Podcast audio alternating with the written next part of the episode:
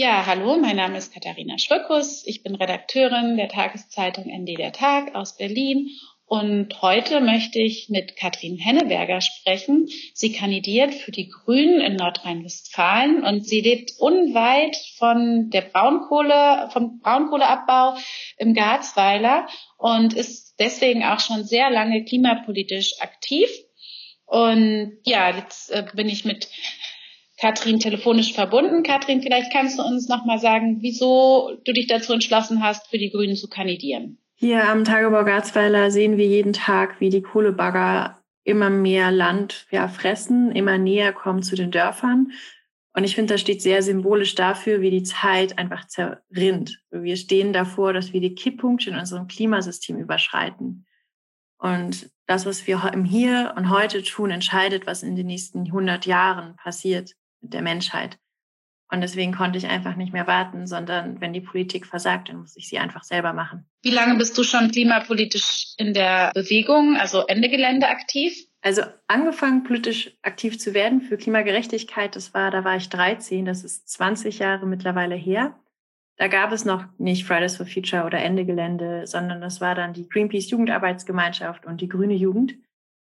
Ähm, und es war aber eine große Ehre, sozusagen halt dabei sein zu dürfen, mitzuerleben, wie sich diese Bewegung in Deutschland bildet und alles, was ich geben konnte, reinzugeben an Kraft und an Zeit, äh, dort teil sein zu dürfen in den letzten Jahren. Ich finde, die Bewegung hat Unglaubliches geleistet. Wir haben es geschafft, dass sich der Diskurs verschiebt. Wir haben es geschafft, dass halt niemand jetzt mehr am Thema Klimakrise vorbeigeht. Das war, als ich angefangen habe, vor 20 Jahren noch ein ganz anderer Diskurs. Und wo wohnst du da ganz genau? Also wo ich ganz genau wohne, darf ich aus äh, Sicherheitsgründen nicht verraten, weil ich auch sehr viele Drohungen erhalte. Ähm, aber ich wohne sehr nah am Tagebau. Du warst aber auch schon früher mal bei den Grünen aktiv. Wann hast du denn angefangen, bei der Grünen Jugend aktiv zu werden? Da war ich 15. Ich habe gesucht nach einer, also neben der Greenpeace Jugendarbeitsgemeinschaft, habe ich gesucht nach einer Gruppe, ähm, wo ich ja zu allen politischen Themen aktiv sein konnte, wie ich wollte. Und das war in meiner Stadt, gab es halt die Grüne Jugend. Und da habe ich unglaublich viel gelernt, wie politisch gearbeitet wird, äh, wie Kampagnen gemacht werden ähm, und wie ich auch natürlich Öffentlichkeitsarbeit koordiniere. Und mit diesem Wissen konnte ich dann weiterarbeiten. Ist es aber nicht ein Unterschied, wenn man in der grünen Jugend ist? Kann man dann nicht noch sehr viel radikaler seine Äußerungen nennen, als wenn du jetzt tatsächlich in den Bundestag gewählt werden würdest? Also für die grüne Jugend bin ich ja eh jetzt schon viel zu alt. Äh, da ist, liegt das Mitgliedsalter bei 27. Das habe ich jetzt schon, schon länger überschritten. Ich finde, ähm, es ist immer die Frage, was macht man mit diesem Mandat? Wie kann man das ausfüllen? Und ich finde, global haben wir da einige sehr viele coole Beispiele, aber auch hier in Deutschland dass wenn man, wenn man so die Ehre hat, so ein Mandat innezuhalten, dann hat man unglaublich viele Ressourcen und man kann natürlich unglaublich viele Gesetzesvorlagen schreiben. Man kann einfordern, dass Gesetze geändert werden, dass die Rahmenbedingungen sich ändern und man kann sich als Parlamentarierin einsetzen für Menschenrechte und dagegen, dass zum Beispiel Klimaaktivistinnen Repressionen ausgesetzt sind. Das meine ich auf globaler Ebene als auch hier in Deutschland.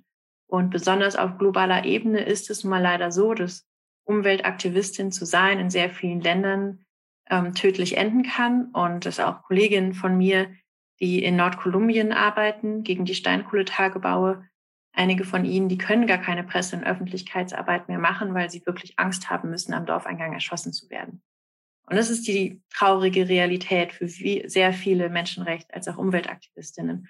Und deshalb ist es mir so wichtig, ähm, wenn man halt so ein großes Privileg dann hat, dass man das auch sehr ein, einsetzt dafür, ähm, dass es halt anderen Menschen besser geht oder dass man sich halt schützend vor andere Menschen stellt. Für welchen Listenplatz kandidierst du denn überhaupt? Ich kandidiere bei den Grünen NRW auf Listenplatz 20. Das ist ein sehr sicherer Platz. Es ist aber auch ein offener Platz. Also die Liste bei den Grünen ist quotiert. Es kandidiert immer eine Frau. Dann gibt es einen offenen, eine Frau, einen offenen. Auf den offenen können alle Geschlechter ähm, kandidieren. In der Vergangenheit war es sehr oft so, dass es dann aber trotzdem so war, dass halt es sehr starr war. Also eine Frau, ein Mann, eine Frau, ein Mann, eine Frau, ein Mann. In den letzten Jahren gab es aber eine Veränderung, die ich sehr interessant finde. Es hat begonnen, auch im letzten Jahr bei der Kommunalwahl, bei den Ratslisten, dass auf sehr vielen Ratslisten Frauen auf die offenen Plätze gegangen sind. Ähm, und es hat sich jetzt bei der Bundestagswahl in Berlin, die Berliner grüne Liste, da sind auch auf den offenen Plätzen unter zehn zwei Frauen gegangen, die dann auch gewählt worden sind. Es zeichnet sich ab, dass halt auch bei anderen Landeslisten in anderen Ländern das ebenfalls so passiert, also anderen Bundesländern und auch hier in NRW. Also ich werde nicht die einzige Frau sein, die auf den offenen geht. Ich finde das super empowernd und toll mitzuerleben, ähm, wie dann auch gleichzeitig in der Partei dafür dann auch Platz geschaffen wird. Weil ähm, es ist ja nun mal so, dass wenn Frauen auf die offenen Plätze gehen, dann gibt es natürlich halt noch ein größeres Risiko im Sinne von, dass äh, männlich gelesene Personen ja dann auch sagen könnten, so, okay, das lassen wir aber jetzt nicht zu. Was soll das hier? Und so weiter. Das ist halt in der Politik ähm, sehr oft so, vor allen Dingen, wenn man so Richtung CDU und CSU schaut, dass ähm, der Anteil doch eher männlich toxischer Personen recht hoch ist, die sich dann halt auch so männlich toxisch benehmen und überhaupt nicht verstehen, warum es wichtig ist, dass besonders Frauen auch in die Parlamente gehen, dass wir besonders schauen, dass halt auch junge Frauen in die Parlamente kommen, denn der Bundestag soll ja die Bevölkerung darstellen, in Theorie. Aber in der Praxis ist es so, dass äh, sehr viele eher ältere Generationen da sitzen, dass es halt primär weiß ist, äh, dass es primär Menschen sind mit ja, einem Studiumsabschluss, ähm, aber so halt ein großer Teil der Bevölkerung gar nicht vertreten ist. Und was wir halt jetzt versuchen, ist, dass wir diese Listen vielfältig machen, dass wir halt sehr darauf achten, ähm, dass wir versuchen, auch auf den Listen halt die Bevölkerung so gut es möglich halt darzustellen. Hundertprozentig bekommt man das natürlich nicht hin, aber man versucht sich auf jeden Fall auf den Weg zu machen. Und deswegen war es halt auch für mich dann halt wichtig, als ich ähm, natürlich schaut man halt auch nach links und rechts und versucht halt auch andere Kandidatinnen solidarisch zu unterstützen. Und als wir gemerkt haben, so, oh, wir haben da ein riesiges, tolles Angebot von sehr vielen coolen Frauen, okay, dann machen wir es jetzt so, wie wir es bei den Ratslisten gemacht haben. Ein paar Frauen gehen jetzt auch auf die offenen. Und ähm, was ich jetzt sehr cool finde, ist, dass äh, die männlich gelesenen Personen, die auch auf, ja, dort kandidieren wollten, wo ungefähr die 20 ist, plus minus, dann sofort gesagt haben, so, hey, das finden wir unterstützenswert, das finden wir super. Wir machen jetzt Platz. So im Sinne von, wir machen da keinen Stress, sondern wir unterstützen das solidarisch, feministisch. Und wir werden halt nicht auf der 20 gegen dich kandidieren. Ähm, genauso wird es halt auch bei der anderen Frau sein. Und das ist, finde ich, ein Erlebnis, was ich sehr positiv finde, weil wir Frauen, wir erleben ja sehr oft Situationen, sei es im Privatleben, sei es in der Politik, sei es auf der Arbeit, sei es in der, in der Schule, in der Uni oder aus der Ausbildung, ähm, wo wir sehr schnell merken, okay, aufgrund unseres Geschlechtes werden wir gerade weniger ernst genommen oder man macht uns weniger Platz, man nimmt uns weniger ernst. Und jetzt einmal ein Erlebnis zu haben, wo das anders ist, das macht mich gerade sehr glücklich. Das sollte eigentlich eine Selbstverständlichkeit sein. Und wir bewegen uns jetzt drauf zu. Das bedeutet jetzt in der Konsequenz, weil du das ja eben verdeutlicht hast, dass es eigentlich diese Reihenfolge gibt, eine Frau, einen Mann. Und wenn jetzt auf den offenen Listenplätzen mehr Frauen kandidieren und die am Ende dann auch gewählt werden, bedeutet das, dass es dann aber auch mehr Frauen geben könnte. Verstehe ich das richtig? dass sich also das Geschlechterverhältnis dementsprechend ändern würde? Genau, das würde bedeuten, dass im Bundestag, also die grüne Bundestagsfraktion, das ist ja einer der wenigen Fraktionen, die wirklich quotiert hat. Also offiziell ist es halt eine Frau ein offener Platz, damit halt die Frauen halt wirklich 50 Prozent ähm, an weiblich gelesene Personen geht, der Plätze. Die offenen, da können halt alle Geschlechter kandidieren. Und in der Vergangenheit war, hat es sich dann aber halt immer so eingependelt, dass das dann schon immer so war, so eine Frau, ein Mann, eine Frau, ein Mann. Und jetzt verändert sich das. Dafür gibt es eine Dynamik, weil in der Politik immer mehr sehr kompetente junge Frauen sagen so, hey, wir wollen mitmischen. Wir nehmen uns diesen Platz. Und das ist ja etwas Grandioses. Denn wenn man sich vorstellt, dass es eigentlich nur ein paar Generationen her ist, dass unsere Urgroßmutter das Wahlrecht erkämpft haben. Und jetzt sind wir so weit, dass halt äh, junge Frauen sagen so, hm, wir gehen auch auf die offenen Plätze und damit erhöht sich natürlich insgesamt der Anteil von Frauen im Bundestag. Und das ist etwas sehr Cooles. Wie ist denn bisher das Feedback ausgefallen, also sowohl aus der Partei als auch aus der Klimabewegung, dass du dich jetzt aufstellen lassen möchtest? Ähm, also meine Gruppen waren ja alle vorher informiert und die finden das alle sehr cool. Äh, was ich schön finde, was ich erlebe, ist, dass besonders auch ähm, also sehr junge Menschen zu mir kommen und sagen, wow, das ist cool, dass du diesen Weg gemacht hast und das bestärkt mich, dass ich halt auch politisch aktiv sein möchte. Jetzt egal auf welcher Weise, so, ne? Ähm, ob das jetzt parteipolitisch ist oder in einem Bündnis oder bei den Fridays oder in einer anderen Jugendorganisation. Aber dieses aktiv werden, sich einsetzen ähm, für sich, für andere, das ist ja etwas Grandioses. Und dafür braucht es natürlich halt immer Menschen, die ein wenig vorangehen, die das halt vorzeigen. Ähm, so in, in allen Bereichen. Ähm, was ich auch sehr schön finde, was mir auch gerade unglaublich viel Spaß macht, ist, dass sich halt sehr viele Umweltgruppen und Bündnisse melden. Also von internationaler Bundesebene bis halt auf lokale Ebene. Und also sich dann halt auch melden im Sinne von so, okay, wir würden jetzt gerne mal das Wahlprogramm mit dir auch durchgehen. Und hey du, wir haben hier äh, Ideen, was man jetzt äh, sich ändern könnte. Ähm, wir haben hier diese Initiativen und also das ist sozusagen, dass halt dieses Angebot einfach schon angenommen wird, was ich halt einmal geschrieben hat, so mein Mandat ist euer Mandat, dass wir gemeinsam im Bundestag dann Politik machen. Also gemeinsam mit denen, die wollen. Und dass ich halt immer, dass mein Büro halt immer offen stehen wird für Umweltgruppen, Organisationen und Bündnisse. Hast du auch Kritik bekommen oder traurige Stimmen aus der Klimabewegung, Mitglieder von Ende Gelände, die jetzt sagen, ach Mensch, jetzt gehst du vielleicht weg und äh, dich dann vermissen, dass du dich da nicht mehr so sehr einsetzen wirst wie vielleicht vorher. Was ich besonders an Bündnissen wie Ende Gelände liebe, ist, dass wir sehr viel Wert auch auf Skillsharing legen. Also dass das Wissen, das wir uns in der Zeit erarbeiten, dass wir das weitergeben, damit ähm, das halt nie an einzelnen Personen hängt ähm, damit das Wissen weitergegeben wird und halt dadurch halt auch neue Leute befähigt, halt richtig aktiv zu rocken. Und ich freue mich immer unglaublich, wenn ich jetzt sehe, wie die neue Generation an pressesprechenden Frauen einfach nur rockt, auch ihre ganz eigene Art jetzt auch gefunden hat, Öffentlichkeitsarbeit zu machen. Äh, und das ist auch besonders wichtig, weil die Bewegung besteht einfach aus so vielen Menschen und deswegen sollte sie von so vielen Menschen wie möglich auch repräsentiert sein und nicht nur von einigen wenigen. Und weg bin ich definitiv nicht. Das weiß auch jeder. Äh, Im Bundestag werde ich halt einfach ähm, auf eine andere Art und Weise arbeiten, aber mit dem gleichen Ziel. Und es ist so unglaublich wichtig, dass wir in der Bewegung, in unseren vielfältigen Akteursdasein solidarisch gemeinsam arbeiten.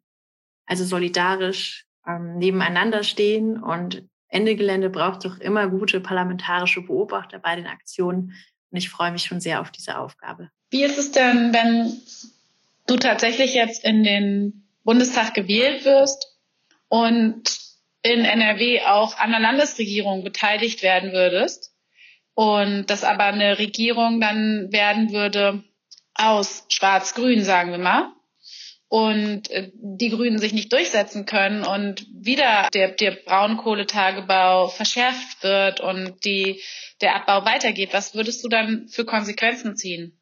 Also erstmal glaube ich nicht, dass es so kommen würde. Gerade ist es so, dass wir um progressive Mehrheiten kämpfen. Also gerade geht es darum, äh, dass wir gemeinsam dafür sorgen, dass auf der Bundesebene als auch auf der Landesebene die CDU aus der Regierung fliegt, weil die CDU ist gerade ein korrupter Saftladen, also war es schon immer die nicht auf das Wohlergehen der Menschen achtet. Und das sieht man sehr genau hier am, an der Region am Tagebau. Das sieht man daran, wie sie gerade die Corona-Politik komplett in den Sand setzt. Und wir brauchen jetzt eine andere Politik. Wir brauchen progressive Regierungen, damit wir es halt schaffen, jetzt wirklich die Notbremse zu ziehen und eine, und eine andere Gesellschaft aufzubauen. Und dafür kämpfe ich und dafür setze ich mich ein. Aber wir haben jetzt in Baden-Württemberg gesehen, dass die Grünen wieder eine Koalition mit der CDU eingegangen sind. Gibt es auch viel Kritik von Grünen. Wie würdest du damit umgehen, wenn es so käme? in Nordrhein-Westfalen? Also Baden-Württemberg ist nicht Nordrhein-Westfalen. Und was ich bei den Grünen in Nordrhein-Westfalen halt sehr cool finde, ist halt auch gerade, dass die Spitze sehr weiblich dominiert ist, äh, auch von jungen Frauen. Also wir haben zwei junge Frauen, die jetzt Fraktionsvorsitzende im Landtag sind, ähm, die sehr progressive feministische Politik machen. Von daher ähm, mache ich, also das ist sozusagen zu zwei Landesverbände, die kann man halt nicht vergleichen. Also NRW ist nicht Baden-Württemberg. Aber würdest du denn Konsequenzen ziehen? Würdest du sagen, ich gebe mein Mandat wieder ab? Würdest du bei so einer Koalition dann nicht mitziehen oder würdest, möchtest du das im Voraus nicht sagen? Wie gesagt, ich äh, tue ja gerade um progressive Mehrheiten kämpfen. Und ich habe es halt einfach nicht vor, zuzulassen, dass eine CDU hier weiter in der Landesregierung ist. So, deswegen stellt sich halt für mich gerade die Frage gar nicht. Ähm, ehrlich gesagt würde sich das anhören wie gerade wie so eine äh, beleidigte Tofu-Leberwurst, äh, sondern ich drehte ja an, weil ich etwas verändern will. Und ähm, gerade hier in NRW ist es so zentral, dass man halt die CDU aus der Regierung jagt. Und das ist halt so unser Ziel. Deswegen ähm, finde ich es gerade irgendwie komisch, mit so einer Frage ehrlich gesagt konfrontiert zu werden. Denn wenn man halt so eine Denkweise hat, dann kann man eigentlich gar nicht anfangen, Politik zu machen. Dann würde ich dich gerne noch fragen, wie das bei dir konkret ist, also wie du mit dem Braunkohletageabbau konfrontiert bist. Inwiefern hat der dein persönliches Leben schon betroffen? Am stärksten merke ich das so auf, auf zwei Ebenen. Auf der einen Ebene, dass wir hier im Rheinland einfach in den ja, letzten Jahren, im letzten Jahrzehnt, was, also seitdem ich sozusagen politisch aktiv geworden bin, immer mehr merke, wie wichtig es ist, sich mit der fossilen Industrie anzulegen und wie weh das aber auch tun kann im Sinne von welchen Repressionen man selber ausgesetzt ist, welchen Repressionen die Freundinnen und Freunde leiden, erleiden müssen. Äh, und das ist halt teilweise sehr, sehr hart. Ähm, und auf der anderen Seite erlebe ich, dass diese eine andere Welt, von der wir immer träumen, dass die sehr wohl möglich ist, weil wir sie schon selber leben weil wir Strukturen aufbauen, die anders sind, die eine ganz andere Gesellschaft ähm, aufzeigen. Und daraus schöpfe ich halt einfach so meine ganze Kraft ähm, und auch so mein Wille, äh, diesen Weg zu gehen und weiter zu kämpfen, weil es sich so lohnt, weil dieses andere Leben auf jeden Fall äh, nötig, möglich ist und definitiv nötig. Mit meiner Frage hatte ich eigentlich mehr so darauf abgezielt, ob du gemerkt hast, dass wegen der Braunkohle, die bei dir in der Nähe abgebaggert wird, Menschen die Orte verlassen und sich woanders niederlassen, weil sie da nicht mehr leben wollen? Das erleben wir gerade in äh, Lützerath. Also Lützerath ist ein Dorf hier am Tagebau Garzweiler. Der Bagger steht jetzt schon ungefähr die 200 Meter davor. Im letzten Herbst hat RWE angefangen, die ganzen Bäume zu roden und hat es dann über den Winter, sagen halt um Lützerath herum, ähm, alles zerstört. Und im Januar haben sie begonnen, Häuser zu zerstören in Lützerath. Aber es steht noch ein riesiger Bauernhof. Das, die Mehrheit des Dorfes steht noch. Und wir haben begonnen, im Lützerater Wald Baumhäuser zu bauen. Und es gibt dort einfach Menschen, die, ja, die sich einfach so krass einsetzen dagegen, sich versuchen, nicht von RWE einzüchtern zu lassen und die bleiben wollen. Ähm, und es gibt äh, besonders halt einen Bauer, der halt sagt, so hier, es ist, der Bagger steht zwar schon ja, mehrere hundert Meter von mir weg, aber ich will hier nicht weg und ich kämpfe jetzt darum auch vor Gericht. Und das finde ich so mutig und so beeindruckend.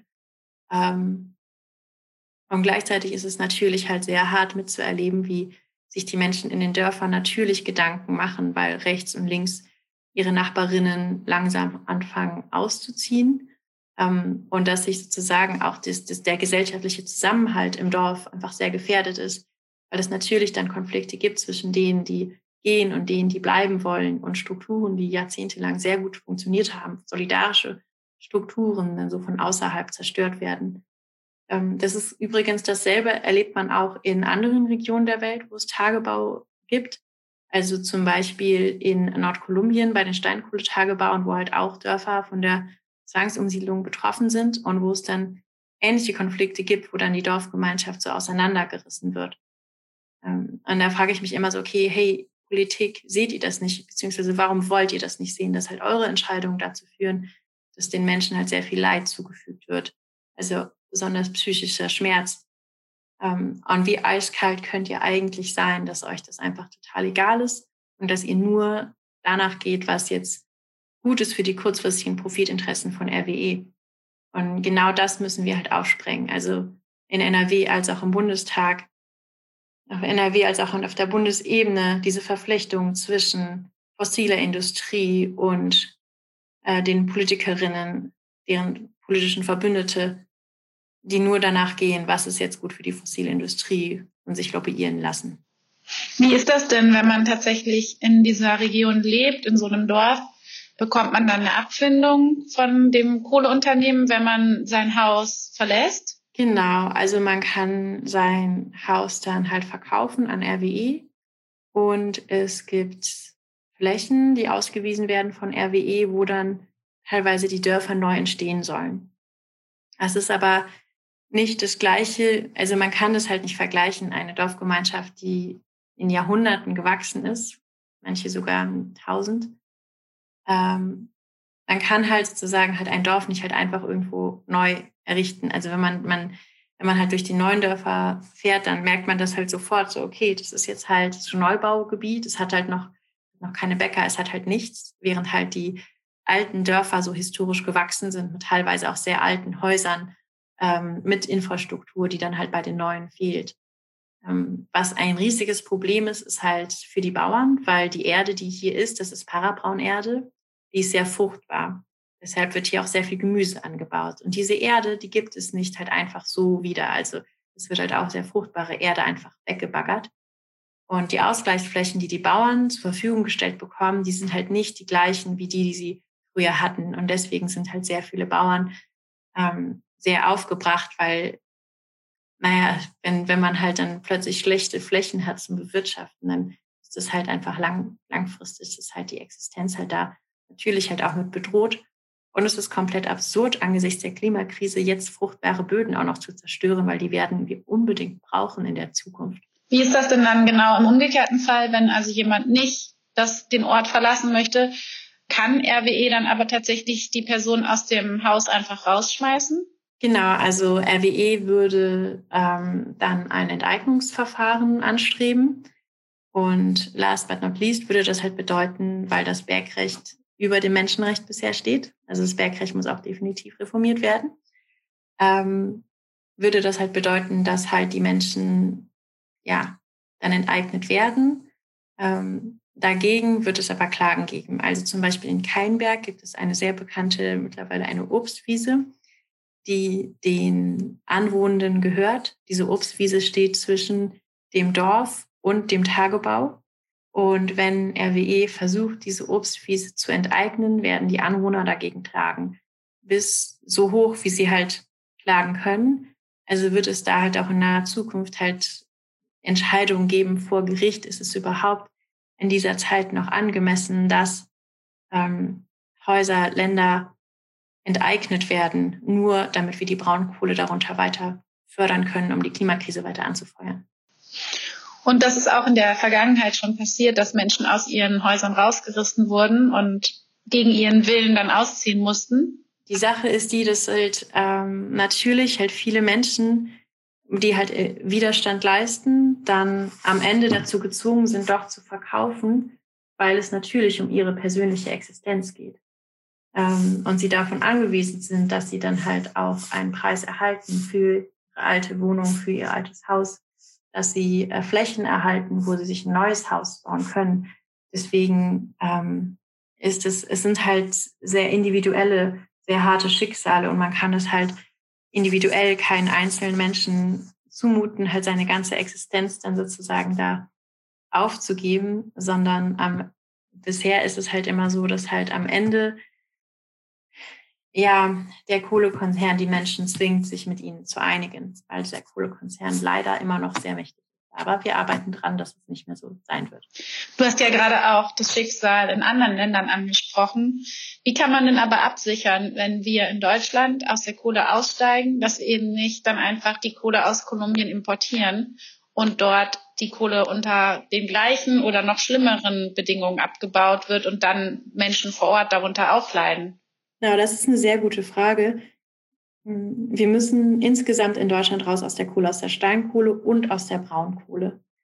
Und wir brauchen ein Lieferkettengesetz, was seinen Namen wirklich verdient. Also damit es halt gerade nicht passiert, dass es erlaubt ist, dass wir hier in Deutschland Kohle verfeuern, Steinkohle verfeuern, ähm, die aus Gebieten stammen, wo halt dafür die Menschenrechte verletzt werden, wie aus Sibirien, aus Nordkolumbien, aus Südafrika. Und des, so deshalb müssen wir einfach zweigleisig verfahren. Wir müssen halt hier die Tagebau beenden und gleichzeitig müssen wir die Steinkohlekraftwerke abschalten. Denn wenn wir ehrlich sind, ist es ja auch so, dass die Steinkohle, die aus Nordkolumbien oder aus Sibirien kommt, ähm, die ist sozusagen so vom Preis her, wenn sich das halt lohnt, es halt hier, hier nach hierher zu, zu importieren und zu verbrennen, äh, ist der Preis halt so niedrig, weil Menschenrechte verletzt werden. Ähm, und weil unter Bedingungen abgebaut werden, die halt nicht okay sind. Und deshalb müssen wir da halt einfach von der Politik her eingreifen und sagen, okay, wenn diese Kohle aus solchen Gebieten kommt und unter solchen Bedingungen abgebaut wird und das halt solche Ausmaße hat regional, was halt Menschenrechte angeht, dann darf die einfach nicht mehr importiert werden. Wie können wir das denn überhaupt schaffen, wenn wir tatsächlich auf Braunkohle und Steinkohle verzichten und die Braunkohle auch viel teurer wird, die wir importieren, weil sie eben nicht mehr unter menschenunwürdigen Bedingungen abgebaut wird. Wie, also wie ist dann trotzdem unser Energieverbrauch, das äh, gewährleistet, dass wir genug Strom bekommen? Müssen wir vielleicht auch einfach ein bisschen zurücktreten, also einfach weniger verbrauchen? Ist das auch wichtig? Also unser Ziel ist ja 100 Prozent erneuerbare Energien und das ist schon sehr bald möglich. Wir müssen für den Ausbau beim Bereich der erneuerbaren Energien ähm, endlich wieder vorantreiben und nicht zerschreddern, wie es die, in den letzten Jahrzehnten leider passiert ist. Ähm, deswegen, wir müssten halt einfach ganz auf Kohle verzichten. Braunkohle wie Steinkohle, egal woher. Ähm, und das Zweite ist, natürlich wird es äh, in der Zukunft darum gehen, dass wir einsehen, wir können die Erde nicht so übernutzen, wie sie es gerade, wie wir es gerade tun. Und das bedeutet, dass wir sehr viel effizienter werden müssen, wie wir mit den Ressourcen umgehen, aber auch was die Verteilung angeht, weil es geht nicht mehr, dass halt nur ein, ein sehr kleiner Teil der Weltbevölkerung ähm, den größten Teil der Ressourcen nutzt und auch sozusagen den größten Wohlstand innehält. Ähm, und deswegen wird es halt langfristig natürlich darum gehen, dass wir ähm, Konzepte wie Degrowth versuchen in die Realität umzusetzen. Also dass es halt darum geht, ähm, nicht mehr immer mehr zu konsumieren, äh, sondern dass es halt darum geht, halt einfach insgesamt weniger Ressourcen zu verbrauchen ähm, und diese sozial gerecht zu verteilen, weil das passiert ja gerade nicht. Also wir leben noch nicht in einer wirklich sozial gerechten Gesellschaft. Okay, und was wären noch Ziele für dich? Also warum möchtest du in den Bundestag, jetzt abgesehen von dem Lieferkettengesetz, über das wir geredet haben, abgesehen äh, den Ausstieg aus der Braun- und Steinkohle, was, was ist dir noch wichtig? den Energy Charter Treaty zum Beispiel, also sehr konkret. Ähm, Energy Charter Treaty, da müssen wir aus Deutschland raus. Das ist ein Abkommen, ein internationales Abkommen, wo Wirtschaftsunternehmen Länder verklagen können im parallelen Rechtssystem vor Schiedsgerichten. Ein sehr konkretes Beispiel ist halt der Kohlekonzern RWE, der die Niederlande verklagt hat ähm, für über eine Milliarde Euro, weil diese 2030 aus der Kohle aussteigen wollen. Und alleine die Androhungen, dass diese Klagen kommen können, kann halt dazu führen, dass halt Länder ähm, ihre Klimaschutzmaßnahmen dann doch nicht äh, einführen oder viel, viel weniger radikal machen. Ja, deswegen müssen wir aus Energy Charter Treaty raus, Energy Charter Vertrag. Und ähm, wir müssen das halt als, ja, also alle europäischen Staaten müssen halt dort raus, gemeinsam. Und das müssen wir von Deutschland aus antreiben. Und mein eigentliches Schwerpunktthema ist tatsächlich internationale Klimadiplomatie, weil ich da seit über zehn Jahren halt auch auf den UN-Klimakonferenzen arbeite und das eigentlich so mein Hauptschwerpunktthema ist, mein politisches, neben meinem lokalen Struggle gegen die Braunkohle. Äh, die UN-Klimakonferenzen, die sind ja auch immer sehr stark in der Kritik. Bringen sie etwas, bringen sie, ähm, bringen sie nichts? Weil sie auch schon seit Jahrzehnten tagen und man hat das Gefühl so, okay, da kommt man halt zusammen, schmeißt eine große Party, aber was ist halt, was kommt da eigentlich bei rum? Ähm, ich vertrete halt immer noch der Ansicht, dass sie unglaublich wichtig sind, aus zwei Gründen. Erstmal führen sie dazu, dass sich die internationale Klimagerechtigkeitsbewegung vernetzt. Und das Zweite ist, dass wir natürlich halt Maßnahmen international jetzt ergreifen müssen, wie im Bereich von Loss and Damage, äh, dass Regionen, die bereits jetzt unter der Klimakrise ähm, ja so leiden, dass, ähm, dass teilweise halt die ganze Region verwüsten oder dass halt Inseln im Meer versinken, die brauchen jetzt Support. Äh, da müssen jetzt Milliarden gehen in Klimaanpassungsmaßnahmen, in Katastrophenschutz. Und was ich sehr wichtig finde, auch gerade auf internationaler Ebene, ähm, ist es so, dass wir fördern müssen, dass halt Frauen mit am Verhandlungstisch sitzen, weil die Menschen, die, die die Klimakrise gerade am stärksten betrifft, das sind halt Frauen in den Ländern des globalen Südens im ländlichen Raum und das sind halt Frauen von indigenen Gemeinschaften. Ähm, das sind Menschen, die haben am wenigsten bis gar nicht zur Klimakrise beigetragen. Ähm, ja, eine Vertreterin der indigenen Bevölkerung aus Amazonas, Brasilien, hat ein sehr schönes Zitat gesagt, dass halt für sie die Klimakrise nichts Neues ist, sondern es begann vor 500 Jahren mit der Kolonisation. Und das ist global nun einfach der, der Fall. So, also die Klimakrise ist nichts Neues, weil sie besteht halt einfach aus Ausbeutung und aus der Situation, dass halt der globale Norden auf Kosten des globalen Südens lebt. Ähm, die Perspektiven der Frauen, die am meisten betroffen sind, werden aber nicht gehört. So, die sind nicht, nicht am Verhandlungstisch, wo über die Zukunft von allen entschieden wird. Es ist halt immer noch ein primär weißer, männlicher, sehr kleiner Teil der Weltbevölkerung. Und auf den UN-Klimakonferenzen gibt es halt deswegen auch den Gender Action Plan, also der fördern soll, dass Frauen gleichberechtigt auf den Konferenz vertreten sind, in den Gremien vertreten sind und dadurch halt ihre Stimme hörbar machen. Denn die Wahrheit ist, wir werden die Klimakrise nicht aufhalten, wenn wir nicht gleichzeitig halt auch eine, ähm, eine, ja, eine antirassistische und eine feministische Gesellschaft aufbauen. Denn ohne das Wissen, die Kompetenz und die Erfahrung von allen Menschen werden wir die Klimakrise einfach nicht lösen können. Und wir brauchen besonders das Wissen und die Erfahrung von, besonders von weiblich gelesenen Personen, besonders von der indigenen Bevölkerung, damit wir es halt wirklich schaffen, diese Klimakrise aufzuhalten. Beispielsweise im Schutz des Amazonas. So die Territorien, die dort in indigener Hand sind, das sind die, die, am, die immer noch am besten funktionieren, die am wenigsten betroffen sind äh, von Waldbränden und von Brandrodungen. Und deswegen müssen wir uns halt auch global dafür einsetzen, dass diese Territorien weiter in indigener Hand bleiben und dass halt noch mehr, dass halt die indigene Bevölkerung ihre Länder zurückerhält.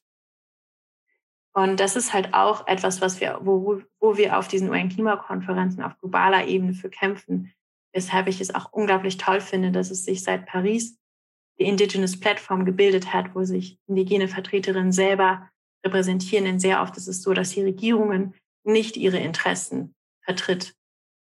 Und deswegen ähm, finde ich, sollten wir halt auch hier in Deutschland uns auf den UN-Klimakonferenzen dafür einsetzen, dass gerade diese Stimmen gehört werden und nicht nur gehört werden, sondern dass sie halt mitentscheiden. Ähm, und das finde ich halt ist auch die Pflicht der deutschen Delegation. Deshalb, wenn es sozusagen die Möglichkeit gibt, dann halt nicht mehr sozusagen als ja, Zivilgesellschaft äh, auf diesen Konferenzen teilzunehmen, sondern als Teil der deutschen Delegation ist das auch nochmal eine ganz andere Art und Weise, wie ich halt dort ähm, ja mit, mit meinen bisherigen Projektpartnerinnen plötzlich zusammenarbeiten kann, was sehr wichtig ist, weshalb ich unter anderem auch ähm, sehr sweet die Unterstützung habe von Nara Bare, das ist die Präsidentin des indigenen Dachverbandes Brasilien-Amazonas, ähm, der, als ich sie gefragt habe, so, hey, okay, soll ich das jetzt machen, hat sie ja, natürlich sofort und hat dann auch so ein total sweetes Unterstützungsvideo gesendet. Und da sieht man das halt, die, dieser Diskussion, dieser Diskurs, ähm, soll ich als klimabewegter Mensch wenn ich die Möglichkeit habe, in ein Parlament gehen, ist auf international ein ganz, ganz anderer. Ähm, da wird gesagt, ja, natürlich sofort und dann setzt dich verdammt nochmal für uns ein. Jetzt haben wir schon ganz viel gesprochen. Ich würde gerne abschließend noch von dir hören. Ich habe auf Twitter gelesen, da hast du geschrieben, ich kandidiere für den sicheren Platz 20 auf der NRW-Liste. Ist das nicht eine sehr optimistische Rechnung, dass der Platz 20 sicher ist? Also aktuell haben wir eher das Problem, also es ist kein Problem, sondern das ist ähm, eine sehr schöne Sache, dass wir plötzlich halt sehen, so okay, ähm, es könnten sogar bis zu 50 Leuten oder so äh, aus NRW in den Bundestag einziehen. Ähm, und genau, dass, dass wir halt jetzt auch noch mehr Menschen halt motivieren zu kandidieren. Nach den Prognosen meinst du? Genau, also ähm, so, wir müssten halt schon irgendwie wieder um zehn Punkte, äh, sagen, zehn Prozent, äh, also mindestens um zehn Prozentpunkte irgendwie äh, nach unten crashen. Äh, und gerade ist da sehr sicher, ja. Okay, alles klar. Dann bedanke ich mich sehr für das Gespräch. Das war Katrin Henneberger, die in der Nähe vom Garzweiler lebt in Nordrhein-Westfalen und deswegen schon seit vielen Jahren mit der Braunkohle direkt konfrontiert ist und sich klimapolitisch bei Ende Gelände und in anderen Bewegungen engagiert hat und jetzt für die Grünen kandidiert. Danke, Katrin. Danke euch.